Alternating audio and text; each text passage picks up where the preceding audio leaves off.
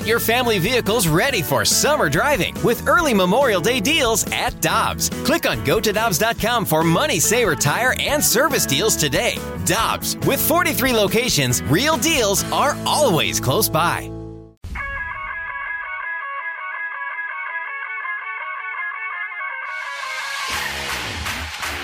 We head to the Brown and Crouppen Celebrity Line, and Chris Kerber is standing by, the voice of the Blues, who are 4 and 0. Look for their fifth win tonight here on 101 ESPN. Pregame at 6, action at 7, a back to back with the Kings. Curbs, good morning. How you doing? Randy, I'm awesome. How are you? Everything's good. Okay, you have been doing the Blues games for the better part of two decades. We got the question earlier, and I want to get your take on this. Is this the deepest group of Blues forwards in franchise history? Ooh, boy, that's a good question there. Um, in franchise history, I don't know those those early teams. You know, when you were picking from an original uh, you know six franchises. Those things are pretty deep. I, I can tell you, I really do think from top to bottom, skill wise, it, it's as deep as any team that I have been a part of in, in the last you know at 21, 22 years. So I would. They, it is kind of amazing. I mean, just about any line can play defensively responsible against any other line in the league, and and at the same time, uh, they're a threat to score. And um, yeah, it, it would definitely have to go down as one of them without a shred of doubt, Andy or Randy. Because I'm telling you, it's just a uh, uh, when you can when you can have two of your top six forwards out of the lineup like the Blues did in the home opener, and you're replacing them with a Kyle Clifford and a James Neal who are on the outside looking in.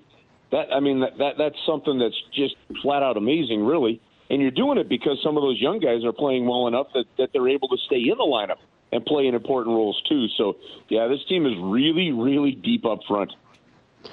Curbs obviously an unbelievable start to the Blues, winning four straight games. They're getting contributions from everyone on the team. But as you've watched this team so far, what's one area within the team that you would like to see some improvement, or you think that they can still grow?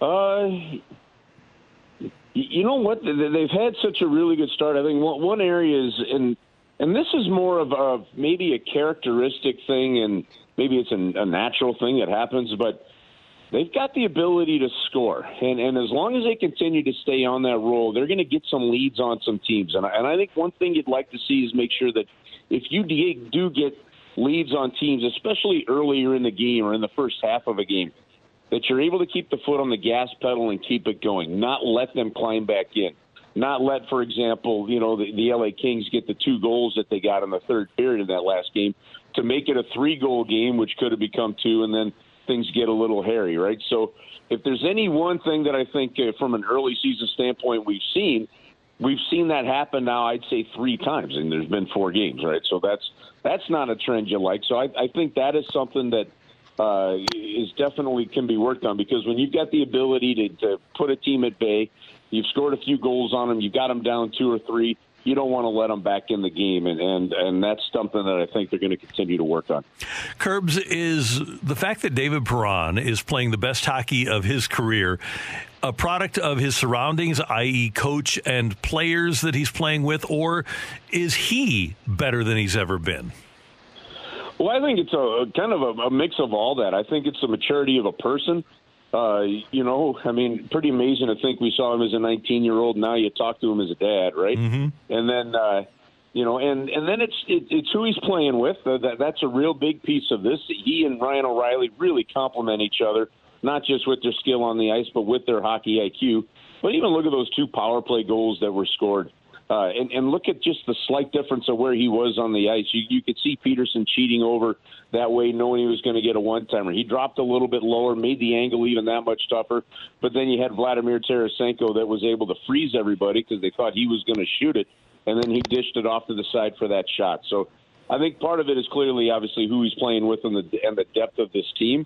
But there, there's just, I think he has hit that point in his career where he can do what he wants on the ice, where the game is slowed down around him and he just can make things happen where you're not even thinking about it and, and it clicks.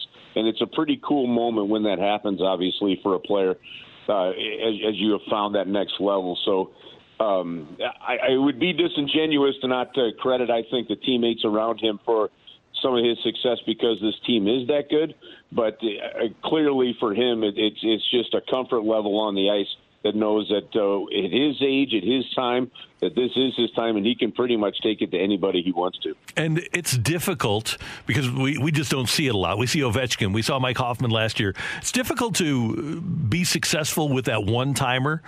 Al MacInnis might have been the best ever with the one timer, but that's one thing that Perron does better than any of his teammates is on the power play. They set him up for that one timer, and boom, it's past the goalie.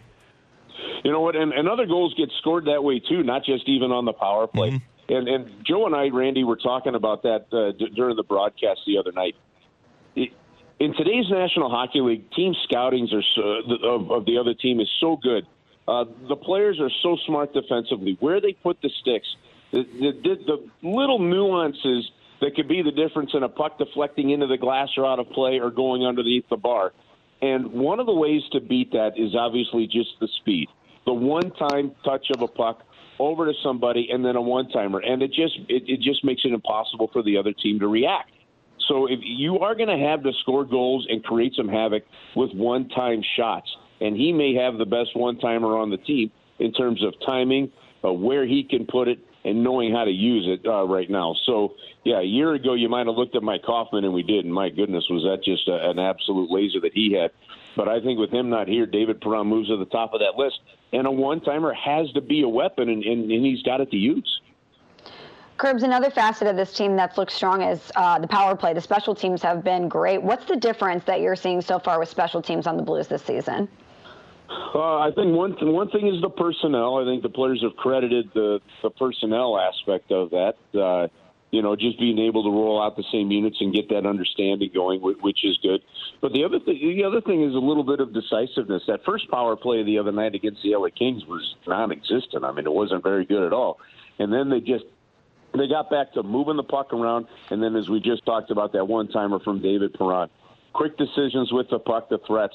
And, and one of the things that they can do on the power plays, they have found a way to use the seam pass to Ryan O'Reilly. They found the way that if they get the puck down low, jam it from the net, and they become a threat from different areas on the ice, which makes it harder to defend in, in, in those situations. On the penalty kill, they just have a lot of really good, smart players, and they are deep on the penalty kill. The pairings up front they could use, the quality of defensemen that they've got, you know, and so the, the special teams is good. And what it really does, Michelle, is this: when your power play, I guarantee you, when your power play was firing like it was the other night, LA doesn't want to take a penalty tonight. What does that do? Well, that kind of impacts your level of aggressiveness on the ice, and it works the other way.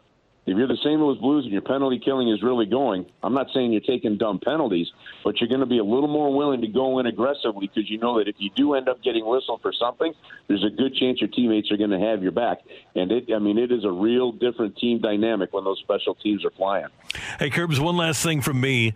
When we were kids, if the Blues and Blackhawks played back to back, you knew that there was going to be probably a fight in the first game, and if not, definitely a fight in the second game. Now the Blues and Kings play back to back here and heck, last year the Blues and the uh, the Coyotes played seven in a row, and I, we might have had one fight in those seven games. That's how the game has changed. It, it, could be any other team tonight. The Kings will come out and they'll be fired up, but we aren't going to have the the physical. We aren't going to have the fights that we had 20, 30 years ago. It back to back don't really change much, do they? In, in this day and age, age, the way the game is played.